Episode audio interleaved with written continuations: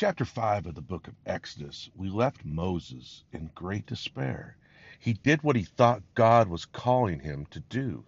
He went to the Pharaoh and demanded the release of the children of Israel. But the Pharaoh, rather than releasing them, only increased the burdens and the severity of their slavery until the children of Israel started really getting on Moses' case, saying, Why didn't you leave us alone? We were much better off before you ever came. Now, since you've come, things are really hard on us. We wish you would have just left us alone. So Moses, in turn, went to God and said, God, what are you asking me to do? Why did you ask me to do it, Lord? Because you haven't delivered them and things are just worse. And it is interesting how that many times when we launch out into what we feel is the will of God for our lives, that things don't work out exactly like we thought they were going to work out. Sometimes things turn into total chaos, and we're prone to challenge again our calling. God, did you really call me to do this? And if you called me to do it, how come it's turned into such a mess? Now, Moses didn't want to go in the first place. He had said, Oh Lord, please call somebody else. And the Lord became angry with Moses. Moses did what the Lord said, and just things seemed to be just going the opposite of what he had anticipated and expected. I do believe that anytime we enter into any kind of ministry for the Lord, that Satan is going to challenge our commitment of faith that Satan is going to do his best to discourage us right at the beginning of any ministry. He's going to make you question the call of God upon your life. He's going to challenge the work of God within your life, especially if that ministry has to do with some of the gifts of the Spirit. How Satan loves to challenge any exercise of the gifts of the Spirit. For instance, the gift of prophecy.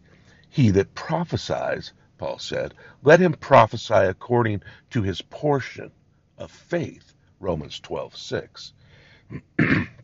and many times when you by faith step out and speak what you feel to be the word of God, people will challenge it and it'll cause you to question, was that really God that was speaking to me?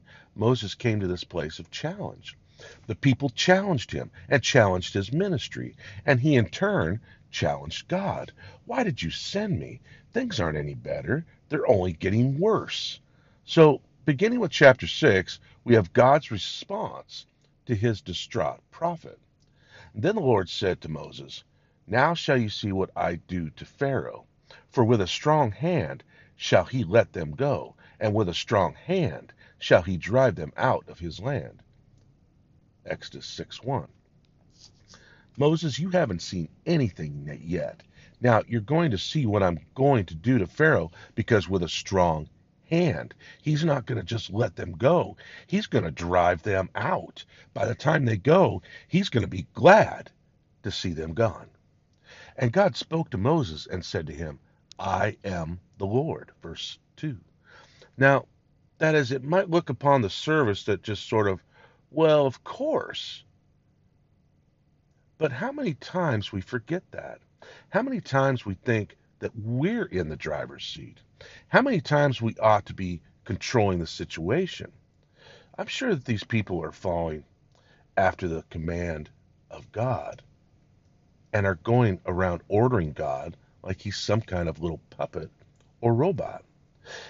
That God is saying to them, hey, wait a minute, I am the Lord. Who's in control? Who's guiding this thing?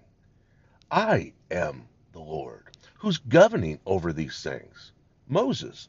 I am the Lord. Many times we try to take that position away from God, but He needs to remind us of who He is. And we need to be reminded of who He is because there is a danger of forgetting who He is, as we are so prone to exalt ourselves or to exalt man, and we forget that God is the Lord. And when we forget that God is the Lord, then we fall into that category that Paul was referring to in Romans chapter 1, who, when they knew God, they glorified him not as God. Romans 1:21. They began to take things into their own hands. They began to live as though God was their servant rather than they were God's servants. We need to be reminded that He is the Lord. And not only that, He is the Lord, but of the greatness of His power and the greatness of His wisdom and the greatness of His glory. And so many times we look at our problems and they seem so big, so overwhelming. I look at that mountain in front of me and I think, oh, nothing can move that mountain. And I get discouraged because the mountain looks so big. And I come to God with sort of timidity. I even hate to ask him because you know it's it's just such a huge mountain. You know, it's impossible for you to move it and you just wonder if God can really do it. And the disciples when they came to the Lord with a heavy problem, they said, "Oh Lord, you are God. You have created the heavens and the earth and everything that is in them. Acts 4:24. Now that's a good thing to remind ourselves of before we pray. The heavens out there are the work of his fingers. He created it all. So that mountain in front of you, though it may look like Mount Everest, it is nothing in the eyes of God. It is nothing for you to help the Lord. Many are those Many are with those that have no power. Next time you think that the mountain that you have in front of you is maybe too big for God to move, get up at about four o'clock in the morning, maybe even three thirty, and look out into the western sky and look at the constellation Orion. Take a careful look at that left shoulder of Orion. That's Betelgeuse. Betelgeuse is 415 million miles in diameter. Now, if you would hollow out the center of Betelgeuse, leaving out the crust, a hundred miles thick, you could put the sun in the middle of Betelgeuse and let the Earth rotate around it and still have a hundred million miles to spare. Now, Betelgeuse is a pretty big mountain. It happens to be traveling at about 19 miles a second. Have you ever wondered what kind of force or thrust it would take to get Betelgeuse into orbit? Something that huge, moving that fast? You ever wondered what thrust or what forced? I can tell you. When I consider the heavens, David said, the work of your fingers, Psalm 102:25. Hey, all my problems seem really small when I look at it that way. And that mountain doesn't look nearly so big. So God said to Moses, you know, he had his feathers ruffled and he was all uptight. And God said, hey, wait a minute. I'm the Lord. So many times we get all upset and our feathers ruffled. He said, hey, wait a minute. I'm the Lord. I'm in control. I've got it, Moses. You know, and we need to remember that in our lives. What a comfort to know that He is the Lord and that He is in control. And I appeared to Abraham and to Isaac and to Jacob by the name of God Almighty, El Shaddai. But my name, Jehovah, was I not known to them? Exodus 6 3. Now, that is in the sense that the word means the becoming one. Actually, Abraham used the term Jehovah Jireh when he when his son said, Dad, where is the sacrifice?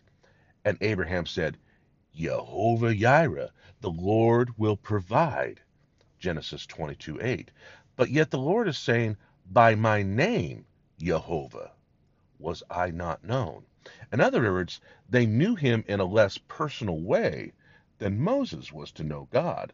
They knew him as the Almighty God, the creator of the heavens and the earth. And some of you may know him as the Almighty God, the creator of the heavens and the earth. And whenever I hear a person beginning his prayer, oh Almighty God, creator of the universe, I think, well, they really don't have a very close relationship with him. But when I hear someone come in and say, hey, Dad, I'm really in trouble, I feel my, they've, they've got a really neat working relationship with the Father. Now, I heard of some Italians once in a prayer meeting, and they started saying, Oh, Papa. And when I heard that, I was shocked for a moment. And I thought, that's, that's sacrilegious. But then I found out that Papa was father in Italian. And I thought, oh man, that's beautiful. I like that. Papa, your child's in trouble. Your, your child needs help, Papa. It's glorious to have a close, intimate relationship with God, to know Him by that name, Jehovah, where He becomes to me all that I need. Now, they had not really appropriated that fullness of God that he wants to be to his people. They were sort of, God was sort of far off. Great power, almighty force, creative, yet he was known in a personal sense, but yet always in that vast distance that exists between the infinite and the finite.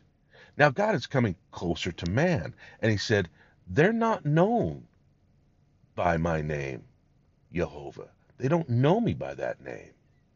But you're going to know me in a closer, more intimate way, Moses, even as God wants to relate to you in a closer, more intimate way. And for that purpose, he sent his only begotten Son, Jesus.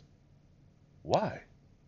That you might relate to God in the closest kind of intimate relationship as the Father with his child, that you might boldly come to his presence, that you might receive mercy in your time of need. God wants you to have a neat, beautiful relationship with him. He wants you to feel a perfect freedom of just coming in any time, even with the most trivial things. He wants to have that kind of relationship with you. And thus God is expressing, look, they never knew me as, or they knew me as God Almighty, but I have, re- I have revealed myself to them. And they knew me as God Almighty, but they didn't really know that relationship of intimacy that I want you and the people to experience as I take and I begin to watch over you and I begin to care for you and I begin to put the food on your table. And I have also established my covenant with them, that is, with Abraham, Isaac, and Jacob, to give them the land of Canaan, the land of their pilgrimage, wherein they were strangers. And I've also heard the groaning of the children of Israel, whom the Egyptians keep in bondage, and I have remembered my covenant. Verses 4 and 5. Now, first of all, God establishing himself to Moses, I've made my covenant with them. I know, I heard, and I have remembered my covenant. Sometimes, because of time delays, we feel that God has forgotten his promises. In the last days, the Bible says, scoffers will come saying, Where is the promise of the coming of Jesus Christ? 2 Peter 3 4. Because of the time delay, men will scoff. God is not slack concerning his promises, as some men count slackness, but is faithful. 2 Peter 3 9. Wherefore, God said, Say unto the children of Israel, I am the Lord, and I will bring you, first of all, I am, and then I will bring you out from the under the burdens of the Egyptians, and I will rid you out of their bondage, and I will redeem you with a stretched out arm and with great judgments, and I will take you to me for a people, and I will be to you a God, and you shall know that I am the Lord your God, which brings you out from under the burdens of the Egyptians, and I will bring you into the land, concerning which I did swear to give to Abraham, to Isaac, and to Jacob, and I will give it to you for a heritage for I am the Lord. Verses 6 through 8. So he started out by saying, I am. And then he threw in all these I wills. And he comes back to, I am. But I'll tell you, when God begins to promise, and he begins it by saying, Hey, look, I am the Lord, and I will, and I will, And there are seven I wills there of God. What God will do for his people. And because the history of the children of Israel is typical history, and it typifies the child of God coming out of bondage through the Red Sea, baptism, into a new relationship of faith with God in the wilderness and on through the death of the old life and the old self into the land of promise, a life of richness and fullness. We can take these I wills of God to Israel and we can apply them to our own lives as God is promising. I will deliver you from the heavy burdens. I will rid you from the bondage, from the flesh and of that old life, and I will redeem you and take you for a people, and I will be to you a God, and I will bring you into the fullness of which I have promised. So Moses spoke to the children of Israel these words of the Lord, but they hearken not to Moses for anguish of spirit and because of the cruel bondage. Verses 6 through 9. So they at this point were so discouraged because of these things the Egyptians were laying upon them. Even when Moses came with these glorious promises and declarations of God, the people just could not believe it. And the Lord spoke to Moses, saying, Go in and speak to Pharaoh, the king of Egypt, that he let the children of Israel go out of this land. And Moses spoke before the Lord, saying, Behold, the children of Israel haven't listened to me. How then will Pharaoh hear me, who am of uncircumcised lips? Moses said, Hey God, now look, you told me to tell the children of Israel, and they didn't even listen to me. Now you're telling me to go to Pharaoh? If they didn't listen to me, what do you think the Pharaoh's going to do? He's not going to listen to me. So Moses is still dragging his heels at the call of God, at the commission of God upon his life. And the Lord spoke to Moses and to Aaron, and he gave them a charge to the children of Israel and to Pharaoh, the king of Egypt, to bring the children of Israel out of the land of Egypt. Verse 13. Now, at this point, there is inserted a little genealogy of the first three sons of Jacob, with Reuben and Simeon, his first two sons. It lists just the names of the sons of Reuben and Simeon as they are in Genesis. When it lists them, the names of the sons of Levi, it goes on to name the grandsons and the great grandsons in order that we might have a genealogy that will bring us down to Moses and Aaron. So Amram, verse 20, took him Jochebed, his father's sister, to wife, and she bore him Aaron and Moses. And these are the years of the life of Amram. He was a hundred and thirty seven years old. Verse 20. Now, verse 27, these are they. I'm sorry, verse 26. These are they. Now, these are they that Aaron and Moses, to whom the Lord said, Bring out the children of Israel from the land of Egypt, according to their armies.